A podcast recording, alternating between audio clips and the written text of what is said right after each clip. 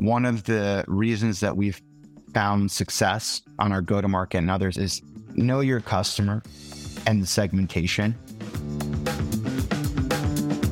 Welcome to the S M B Tech Innovators Podcast, powered by Gusto. On this show, we explore the intersection of fintech, vertical SaaS, and how software combats the rising complexity of running a business. Our goal is to share stories, advice, and best practices from the leaders and investors behind today's cutting-edge platforms. Here's your host, Somrat Niyogi. On this episode of the S M B Tech Innovators Podcast, my guest is Hooman Radfar, co-founder and C E O of Collective. Hooman is a serial entrepreneur and investor. He co-founded Collective alongside Boo Kanter and Boo Akay to support the largest and fastest growing class of entrepreneurs in the world, businesses of one. Hooman, welcome to the show. Thanks for having me. Excited. Let's go. We've known each other for some time, and I think I did my best job trying to introduce you. I, there's so much more to the story. I know you have a very diverse background, and I don't want to miss anything. So maybe you can tell a little about how you founded Collective and your journey to build this amazing new company. Yeah, so Collective is an interesting company because for me and my co-founders, it started with a personal passion. Often you hear people say, start something that you're really excited about. Believe it or not, it's actually harder than you think, right? Because entrepreneurs often have many ideas and are excited about many things. In this case, it not only came from that passion point, but our background. So my co-founders and I are all immigrants. My co-founder, Yu, is a more recent immigrant. So he's from Turkey alongside Boo. Who had been freelancing, actually. He was one of the designers for Udemy. So that company had gone public, Meeting Box. And because he was an immigrant, he was often, you know, on contract, right? Because it was an easier mechanism to do that. And he had lost a lot of money in taxes.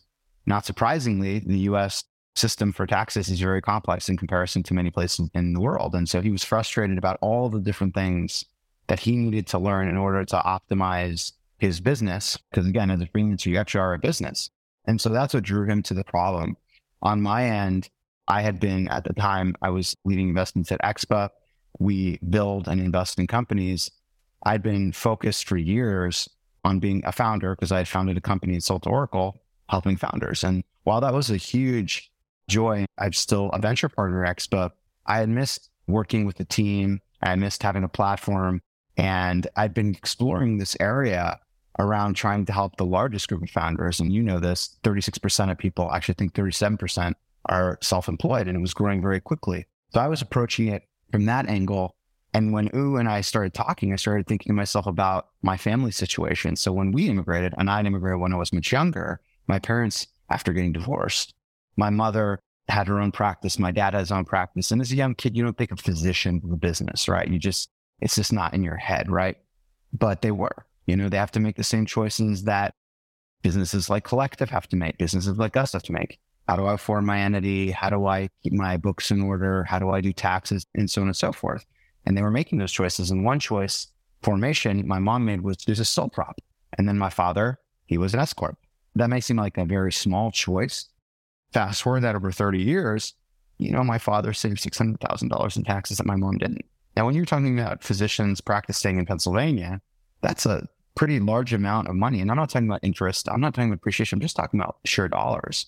And so a choice in your compliance and a choice in how you execute that compliance is really material. And so I think all of us were pretty passionate about this idea that much like Amazon created this abstraction where developers know how to think about boxes and racking things, and it freed up a whole level of innovation. Could we free people to focus on their passion and not their paperwork by abstracting, you know, the formation, the bookkeeping, accounting, all these things that are necessary, but not sufficient for a business that had made it difficult for U, made it difficult for my parents. So many immigrants come to this country to start their businesses, realize their dreams, who are really, really great at what they're doing. And of course, that applies to so many more people, not just immigrants. So that was the origin story. Let's talk about this market because you've been spending some time on it. Obviously, it comes from a very personal place. As I understand it, this is this vertical of solopreneurs, which has a lot of different subsets.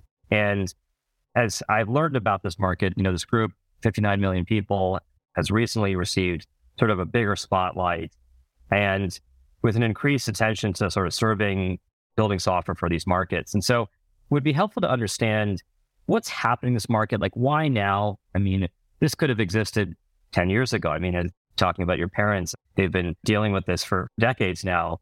Like, what's happening? Why is there all of a sudden attention to this businesses of one sort of market? It's a great question. I think there's a confluence of a number of factors. So to your point, this isn't a new market. And I think that's what makes it so exciting in some ways, is that it's a large market that in some ways has been ignored or underserved by so many different companies, right? We talk about S M B so much, but this is the micro S M Bs. These are the smallest of S M Bs. And even S M B, as you know better than me, you know, Gusto is a large player in the ecosystem. Only in recent years, you were able to attack it. So I think a lot of it had to do with the fact that people are moving online, people are using mobile, and new companies now had channels by which they could go direct to these smaller businesses versus traditionally in software, you would go enterprise because you could hire a salesperson. It was easier. You could call them, and the A C Vs were so big that it was worth it, right? So I think the same forces that make S M B in general open up are making this accessible. Moreover, I think from an attention perspective, companies like Uber, which I had the opportunity to invest in, or Convoy or others, they're starting to shed light to this whole idea of these business to one, whether it's the gig workers, right, that you hear about working on Uber, DoorDash, Postmates, freelancers, because there's new marketplaces that are opening up, or marketplaces that have developed and become prominent. You have Upwork being public, Fiverr being public, but the verticals are opening up too, right? You have all kinds of different segments. We have a partner, Graphite, which is like high-end freelancers, developers that don't believe are being sold on Upwork, right? And so I think there's just a lot more abilities to address them, to attack them. And then there's a discussion as a result, because there's different markets being cracked in different ways through marketplaces. So it's exciting. And I think the newest discussion is around this concept of like the passion economy, the creator economies. So it's great for us because I think there's so many different lenses by which to view this massive, massive growing population. And I think the thing that excites us most is not just that they're the largest group of founders, but if you look at the trend line, it could be the largest group of workers in the next ten years if the trends continue. And what are we going to do when one out of two people are self-employed if the, this trend persists? It's a pretty huge problem set. You mentioned creators. I've heard creators. I've heard the term freelancers. I'm sure you have a very specific way to sort of think about this market, because it seems like there are different companies that are looking at the market in very specific ways. How do you see this market overall? I know you use this term businesses of one, but how do you think about the needs of these very specific sub markets within these businesses of one? I'll give you kind of a historical lens. So we struggled with this as well when we started the company. How do you categorize such a large segment, right, of folks? Because the common thing is that there's one person, right? And so we actually started by offering our platform to freelancers, right? But what we found through research and also through being in, live in the market is there's a huge population that don't self-identify as freelancers. So I'll give you some simple examples that probably seem intuitive to you. Like a realtor who's been working for fifteen years selling in the Bay Area is not going to identify with a product that's catered to freelancers. A psychiatrist, like my mom, even though definitionally, if you look at the term, what it means, freelance comes actually from the medieval days, like it's a freelance, like that is actually what they're doing. They don't identify with that. They identify with the name of their profession.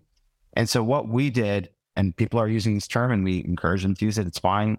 But we said, what's a term that can encapsulate freelancers, professionals who go by their brand name, even gig workers, right? Who sometimes do use that term gig worker, sometimes they don't. So that's where we came to business one, because look, these guys are businesses, but the distinguishing feature is that there's only one person, right? Like they don't even think just small business. Sometimes if they go for like small business products, they think, oh, wow, that's too big for me. I can't afford that. That doesn't cater to me. So that's why we created the term, and hopefully it helps the industry move forward in some way. But that that we think of as almost, think of it at the top.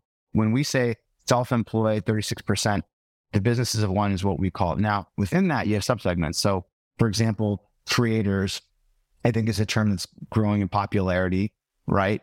There is this idea of a passion economy that's newer. And I think there's a lot of people who have different terms around that. But for us, creators are people who go online, are using platforms like Instagram, YouTube, even writing platforms like Substack, and they're creating content. And that's become, if not all of their driver income, it's, it's the largest driver income. And that's like the subset. But I think even that term, I'll bet you money in the next five years is going to get overloaded, because there's also creatives like designers. As people are expanding and contracting, like, is a designer a creator or creative? And then what's the distinction between that? So I think this conversation is going to continue as these newer segments arise and also start overlapping with older segments. But that's how we think about it, at least to start. I know you are an investor. I know you have been investing in the past. I imagine when you were raising capital, I can imagine that there's very small A C Vs, literally businesses of one. Was this a struggle for you? Like, when you were going out raising money in the market, was there confusion related to that? And how did you kind of break through? I know this is a large population, but it's hard to acquire customers. And given that, you know, as you tell the story about the real estate agents and your mom, like, it's hard to kind of capture that attention because they might not resonate with the specific use case that you're ultimately addressing. So can you talk about what you learned in the when you were raising capital? Yeah. So I think you're asking a lot of the right questions that investors early on and to this day still are curious about, right? So business of one, if you're going to look at investor market, a lot of investors come from different angles. Some are enterprise. There now is a growing, obviously, segment who has a lot of experience because of companies like Gusto who've been successful. They now call themselves, they have S M B experience. And then there's these consumer guys. There is very few who actually have multiple investments in our category, surprisingly, because we're seeing thirty-seven million people. So sometimes you'll get an investor with a consumer background and they'll have enough experience that they're like, hey, I think I understand where we're going, or an S M B person.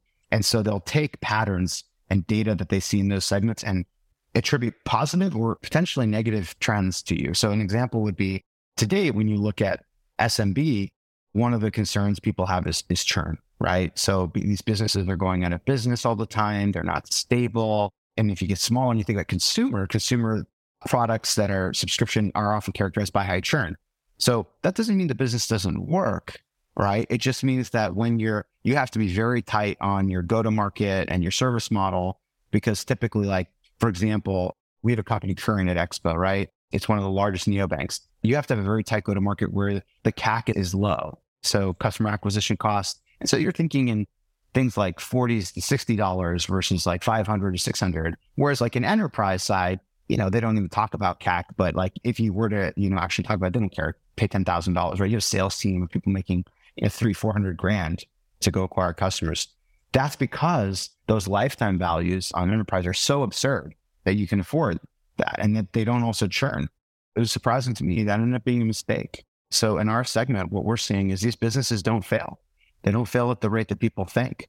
So when we look at it right now, we did a study and, and it's a couple months ago, maybe almost a year, but on our population, less than two percent of all the businesses that have become collective members have actually failed. And so that was not intuitive to us. And so we don't have that churn. Because we don't have the churn, our lifetime value is higher. So we charge two hundred ninety-nine dollars per month, and that gets to, you know, call three thousand five hundred dollars per year.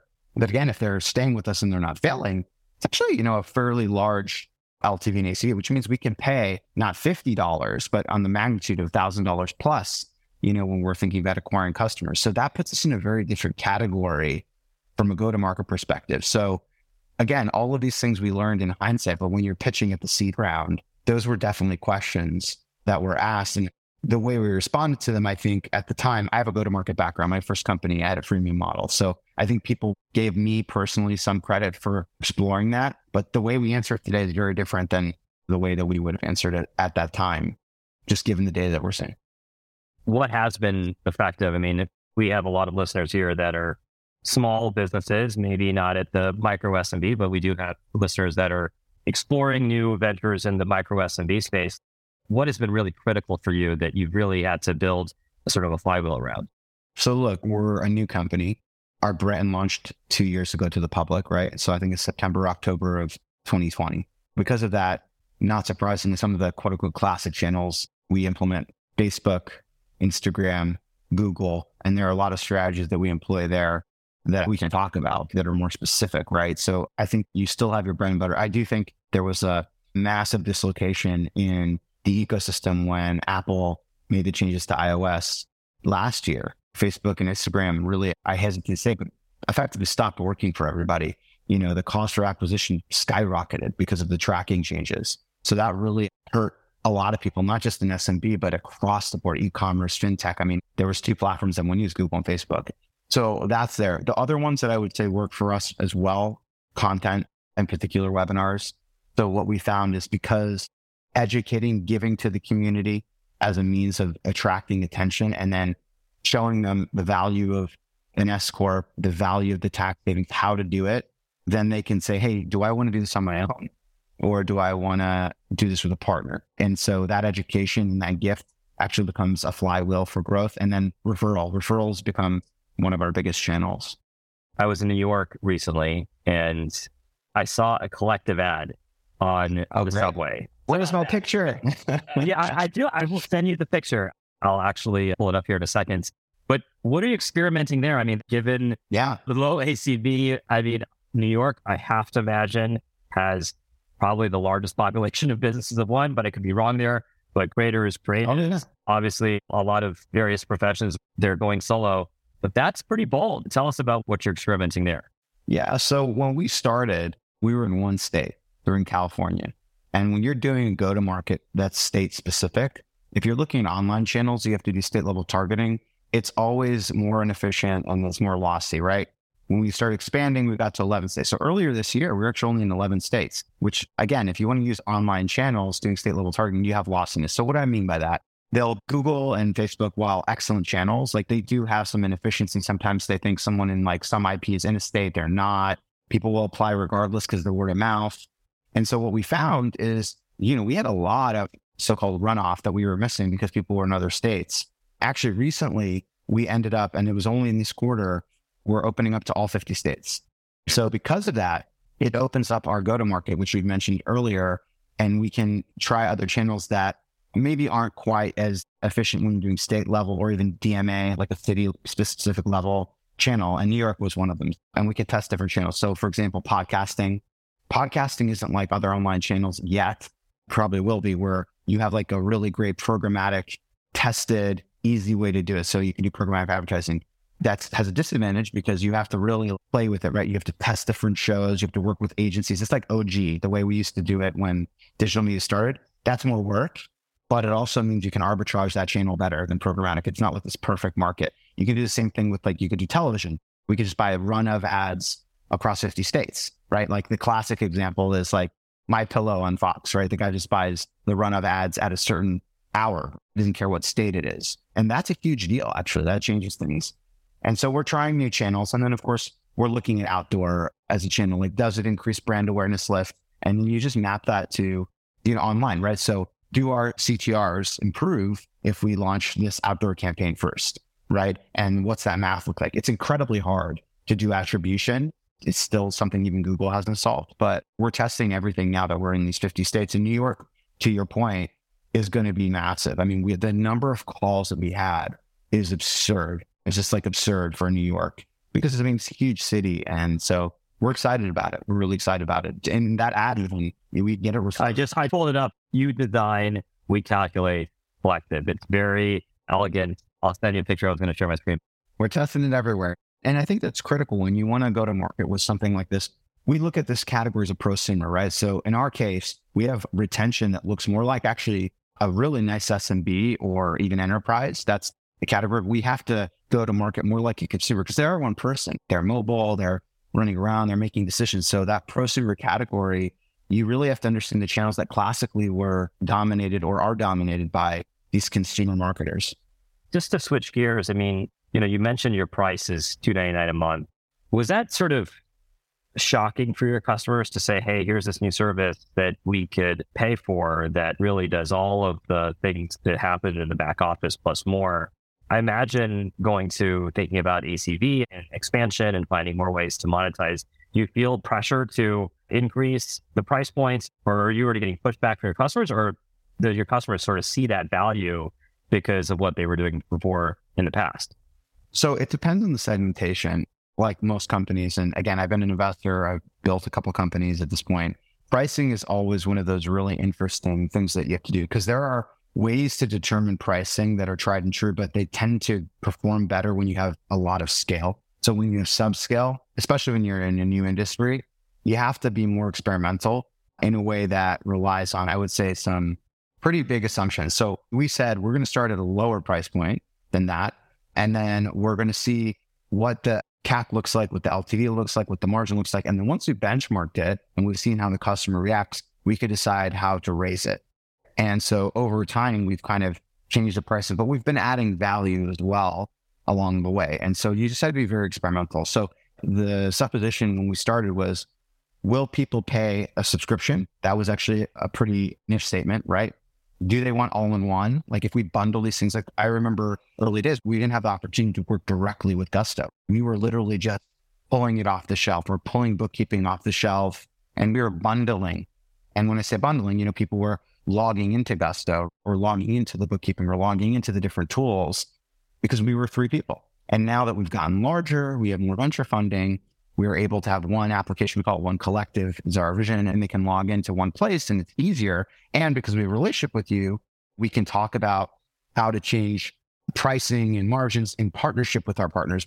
You know, before, again, it was just, hey, let's bundle this, we'll wrap it up. That's a fixed thing. Like that, that's the off-the-shelf market thing. We're guessing a little bit more. So as we get larger and larger, we have more tools and pricing. But yeah, it was definitely a scary first test because a subscription model for all of these things, some of them are subscription products, some of them are one-time annuity, you know, so putting it all together into one price was definitely a big guess. Well, let's talk about your product and where it's going. I know it's being loved by thousands of businesses of one today. Three to five years from now, what is the future of Collective look like? How are you thinking about things you're going to expand into? And how would you describe your approach to your product roadmap, given I could imagine these businesses want to have so many different challenges. And how do you sort of think about that? Yeah. So I think first and foremost for us, we want to be good at what we said we we're going to be good at. Right. And so I, we have one investor, a guy named Nikesh Arora, and he was, he's the C E O of Palo Alto Networks. And I won't forget a conversation he said early on with us. He said, look at Netflix. He said, Netflix effectively did the same thing for a very, very long time. Right. Of course, they added content. They made the application better, but you know, that's all they did. And when you have a large P A M like we have, and there's millions and millions of people, you can afford to do that. So it's often tempting for entrepreneurs to run and add products because they can increase their A C V. And it's not wrong, but if you do that, then what you're intrinsically saying is my current product is good enough. And so we want to get to a point where we're, and we have internal metrics on, we get there where we feel really, really comfortable that we've delivered on the promise of this like automated set for a large suite. Actually, we almost look a lot like a Workday or like an E R P type solution over time, right? Well, we have bookkeeping, we have formation, we have tax, right? We payroll with, in partnership with you guys, of course, right?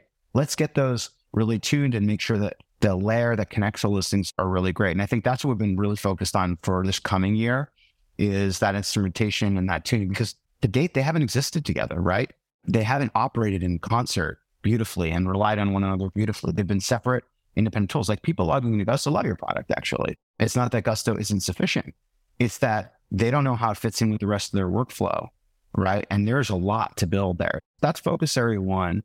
I would say when we feel comfortable that we are delivering there, areas of expansion are almost limitless, right? Where we hear back from our customers, they want to keep saving money, right? We call it peace of mind that pays, right? So an area that also hits your taxes, but also is something that will increase your net worth is, you know, you look at solo four oh one k's or four oh one k's. So you have like this ability to take out money pre-tax if you have separate I R As and, you know, or potentially solo four oh one k, and that lowers your tax basis because you can take it out before. And then also you need to do it anyway, right? Like they're going to save for that. So people say, hey, that fits the mantra. Can we add that in? We think about insurance, right? And you guys discover this when you're doing payroll for people and those customers are willing to trust that. Oftentimes, hey, can we have some sort of health insurance?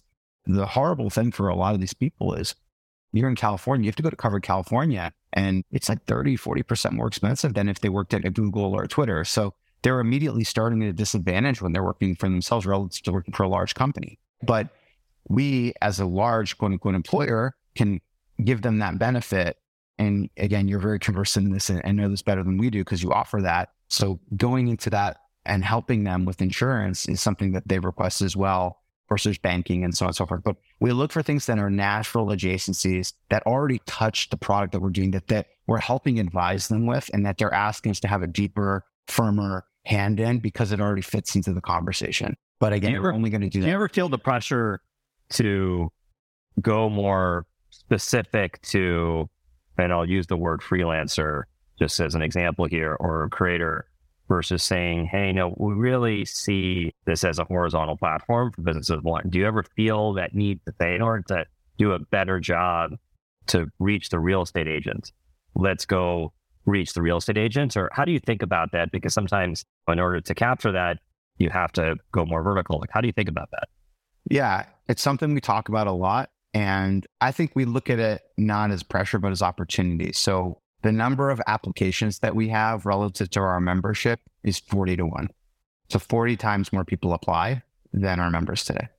And that's actually increasing. And I think probably in part because of the unfortunate circumstance in the economy. When you looked at two thousand eight, when there was the downturn, the freelancer economy or the business to one economy skyrocketed. You looked at incorporations and impacted S M B as well. Like, you had more people having to go into business for themselves out of necessity. People who were already in business were getting, you know, some more business from enterprises because they weren't hiring full-time people. The enterprises said, hey, I have the work, but I can't make the bet that I can have a full-time person. I'll have to go with contingent labor. And so we're fortunate that, you know, our current go-to-market supports that horizontal. But what our point of view is, like my mom, again, is a good example. She was a psychiatrist. My cousin is a lawyer. The more we can tailor the product to their needs, the better. Now, bookkeeping is bookkeeping is bookkeeping, you know, and the taxes and so on and so forth. So we're lucky there's much, again, like Gusto, payroll is payroll, right? And so what we're looking at, and now we're examining for the coming year and go forward, is how can we, from a go-to-market packaging perspective, make sure that, okay, hey, we can have our content and education be specific to them so they understand the benefit to, let's use realtors as an example, a realtor. So they land on the collective.com backslash realtors. And then can we make sure that the questions we're asking them are more specific to realtors so that they can speed up towards that? And look, if there are modules or p- pieces of it, truckers is a great example. Truckers, we get a crazy amount of demand. And uh, little known fact is that, you know, most truckers actually are businesses of one. They own like one truck, maybe two or three trucks. Like, that's the tail. So we spoke with Convoy, which is one of the companies I had invested in. We didn't know that. That was an insight that there were so many of these folks. And that's not just Convoy. That's worldwide, I guess, actually.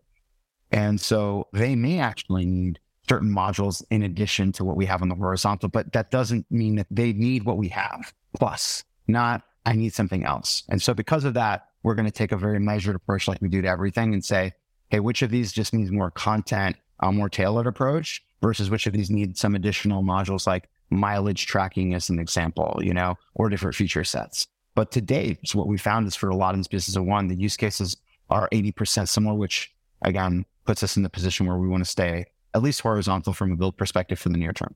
Just to switch gears, and thanks for sharing more about your product strategy. I've been curious about your journey going from investor to back to entrepreneur. I mean, I know you were an entrepreneur in the past and you've had success. You know, we have a lot of entrepreneurs that are early in their company building. They're building solutions for small and medium-sized businesses. Tell us about advice you would give to founders, early stage leaders that are building companies in this very early market of building software for small businesses. And I know you're focused even in the micro area. What advice do you have for businesses that are serving these smaller, medium-sized businesses?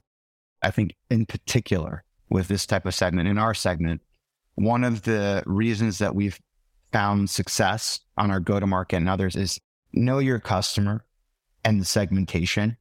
And I credit my co-founder, Yu, with this because he spent a lot of time doing hundreds of calls. He was a designer by background to really understand who we would start with. So we were very methodical. I mean, we started in one state, California, and we started in a very specific income level. You know, we were like, if you're making between roughly one hundred thousand dollars to four hundred thousand dollars, we started with knowledge workers. So that means no sales tax. And he just kind of trailed off and found, okay, these are the folks that we think we can serve. And then we built the product specifically with them. Now, over time, we've gotten, again, we're going to more states, we're increasing our income thresholds and all that. But that starting segmentation is what gave us the insight and the ability to say, you know what, actually, if we would have gone broader, so I'll give you an example of segmentation that could have misled us in our current strategy. And we would have let people on who are just starting a business, which is an amazing opportunity and they need help, right? So people will say, I just started my business, my income is zero, or it's like ten thousand. they do probably need to form an entity, right? But they don't need an S-corp. They could just have the L L C. They don't need to take the election. They might not need payroll, right, as a result, because they're just doing their L L C. So they need a much simpler product. But the churn on that, because the failure rate for someone who's brand new is different than the failure rate for someone that's been in business for three or four years that actually is over one hundred thousand dollars. And just that one element, like we wouldn't have done all the things that we did, and we would have gotten very conflicting feedback on what to do with respect to product. If you just look at income segmentation, right? We wouldn't have had payroll. We wouldn't be talking right now. You know what I mean? Like it's those choices that will inform that roadmap, but ultimately you'll have more traction if you subsegment. Look, oftentimes I think this is we even subsegment enough. And we had like all these different criteria. I mean, to your point, we could have gone vertical even harder. We did vertically go to market, right? We had developers and designers were the initial then, but that was a marketing positioning. It wasn't product specific. But again, we've been very lucky that other groups like coaches, consultants, marketing, they don't need something different than what a developer needs. That's just happenstance, but that was not by design.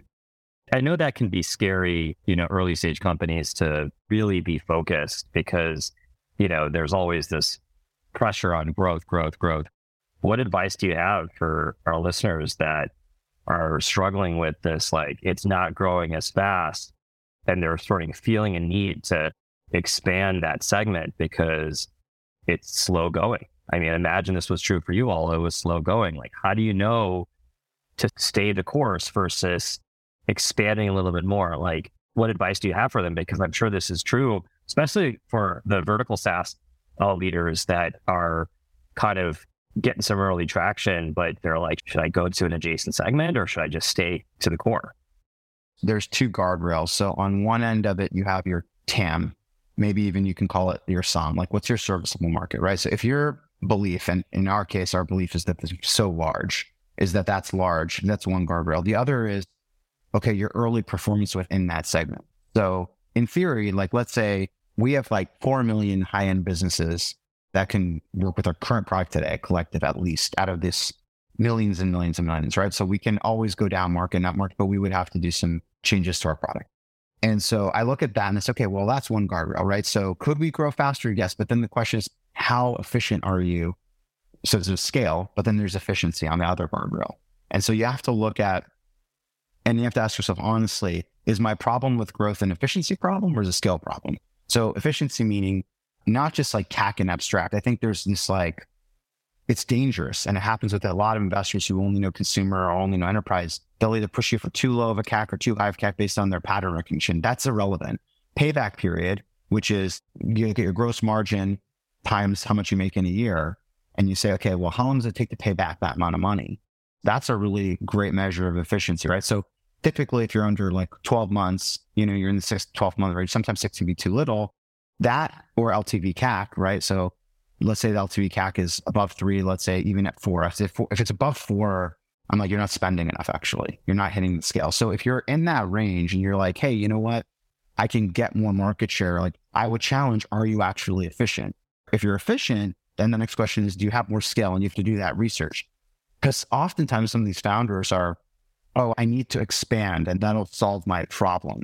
Because if your segment's already big enough, then you have an efficiency problem. You just don't want to address the efficiency problem. I would say the only time you add a new vertical is if you said, hey, look, we had a S O M and it's so narrow and we are too efficient and like we have ten percent of it, twenty percent of it, right? Okay, now you you might want to consider it. That was a segmentation issue. It's hard. It's really hard. And I would say just in this market to be real life, I mean, dude, it's crazy out there. Your investors today are not the same investors they were tomorrow. I'm talking about the same heads. The people that were like really, really chill in January are the really, really tough P E looking investors in December because the economy has changed. So entrepreneurs, I think the tool that you have to communicate and keep things calm is the data. And you have to look at those metrics and moderate the conversation. You know, it's not just about a quick discussion. You really have to agree on the metrics. Maybe we can close on this note. There are hundreds I'm seeing of new businesses, startups that are coming out that's serving the small and medium-sized business. And, you know, we're seeing new startups in your category. We're seeing sort of vertically integrated solution. You know, putting your investor hat on, it's a new economy. And, you know, you talked about data being using data. What tips do you have for those founders that are about to raise money in the next twelve months. And it's what's really important for those founders to communicate or those leaders to communicate. And what do you think the investor is really looking for when they're evaluating that company, that segment, and that founder, the sort of intersection of those three areas? As an investor and an operator right now, my unique perspective here is what's happened in the market is, and we've seen in the public markets, the public markets have adjusted violently, right? So when you look at the multiples, so whether you look at P E, PAG, revenue, they're all halved at least, right? You have great companies trading. So what happened is companies that were doing crossover funds, they did public and private investing. Take Tiger Global, for example, or Coatue are moving. Like you can buy a public company versus a pre-I P O company. It's totally liquid. It's trading a multiple that's at, that was actually lower than the multiples at the I P O. So what happened? All of those companies now are either doing layoffs, they're repricing their stock. You saw Instacart, for example, reprice. So that phenomenon has gone all the way down market. Companies at our stage, for example, are now feeling that crunch. Capital is getting more expensive. Interestingly enough, the seed segment, it's still pretty expensive, actually, believe it or not. So we're seeing post-money valuations still in twenties, even though the A's are falling. And so I'd say for a founder, actually, you have a unique opportunity to raise capital. Now it's there's still a lot of demand because a lot of investors who are multi-stage firms like Andreessen, Index, and what have you are going down market because they're afraid of the later stage. They're afraid of that next round. So they're saying, okay, I want to go to someone that by the time they raise or they're going to be unaffected. They have a longer horizon. But the result is there's almost like an oversupply of capital in seed. So I would say that from that vantage, they're in a good position, but you will end up falling into this new economy pricing when you go do an A or B or C, right? And so what I would say is just be very, very careful with your capital, set very tight goals around it, and you want to build a company that's efficient. So don't build to the old cost structure in the old economy. So you may get the price, you may even get the capital, but the great companies I've seen, first-time operators, second-time operators are being very judicious. And they're saying, okay, I have fifteen, ten people, ten devs. Like one of our companies, Range, has done a great job of this. And the founder was ex-Convoy, he's a friend of mine, Fahad Hassan. You know, they're very conscious of their burn, and Graydon came in and they had like years and years of runway. So what he's done with the capital is he's used this, hey, I can raise the money, right? But he's actually funding it in a good conservative way so that he can build up that case over three years. He has multiple plays because when you're early stage, you're going to have... How important is the story aspect, or is it all about the metrics now? And everyone's like, hey, I got to get a million A R R, or what's traction really mean in this market? Companies that are raising Series A and Series B, and is the story, because in a lot of these cases, the market size, especially in the vertical markets, there could be a question like how big is this market and so forth. Clearly you yeah. were to overcome that, but everyone's uh, that I speak to is saying, is there a difference between five hundred K versus a million versus two million A R R? Or is there other metrics that matter that investors are looking at differently than they did even two years ago, even eighteen months ago? Yeah, I think we could do a whole nother show on that together. But I would say, yes, it's changed dramatically. So dramatically, again, that you would want to have a whole discussion around it. But what I would say is this, for the seed side, it's going to be the founders, it's going to be the narrative, it's going to be the story, the market you select. So as an example, generative A I is having its moment. You've had a dismal year. Everyone pulled back on investing. And all of a sudden you have this category that's growing like crazy. There's so much money sitting in the silence. So what's happened? Because there's an oversupply of capital, there's a hot space that has very few companies. The valuations are so, so high, right? I would argue that you're going to see a lot of zeros and a lot of ones, or to use bowling nomenclature, a lot of strikes, a lot of gutters, because these companies are getting funded at like hundreds of millions of dollar posts with no revenue. So you know how that game ends. Some of them are going to do fine because they have so much capital, but the majority of them won't, because they're set up from a capital perspective that the next round could be most likely be a down round if they have one at all. But if you're in a normal category, if you're in a normal space, I would say that, again, storytelling, founding is good. The A's and the B's has the numbers have changed a lot. But what I would encourage is you don't just look at a million A R, two million A R without context. That is no longer applicable, because like I could have a million dollar A R company, but the growth rate is phenomenal. The efficiency is phenomenal. The burn rate is phenomenal. And people are now looking at burn ratio very heavily, which they never did. And enterprise, a magic number, right? And that I'd rather invest in than a two million, but that two million company is growing five percent per month. You know what I mean? So I think now entrepreneurs have to be more sophisticated and look at what is the system I'm selling there isn't one or two vanity metrics that a V C is going to look at, because the time for diligence now is expanded. It's not like you're seeing things like, oh, you know what? I have three days.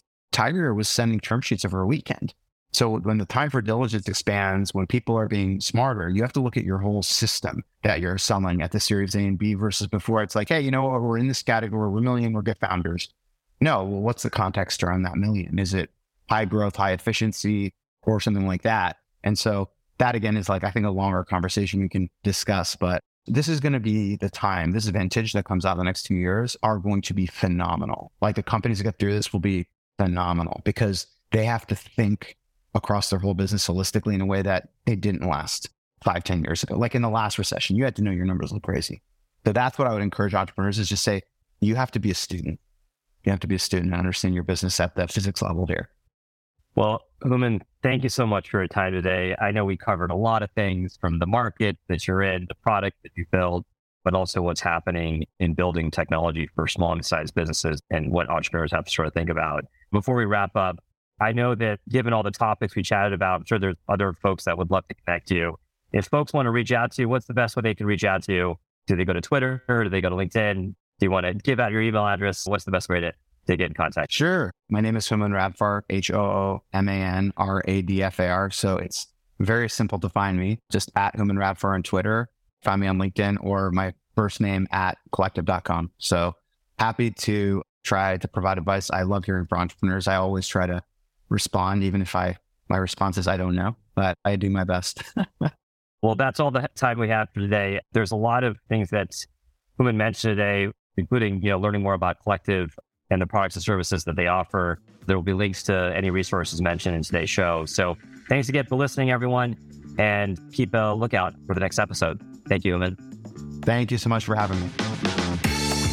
Thank you for listening to the S M B Tech Innovators Podcast. If you enjoyed this episode, please leave a review and subscribe to enjoy future episodes. This episode of the S M B Tech Innovators Podcast is brought to you by Gusto Embedded. Gusto has spent a decade building and testing its payroll, tax filing, and compliance infrastructure, which is available as a robust set of A P Is so you can develop custom-tailored payroll solutions. For more information, go to embedded dot gusto dot com.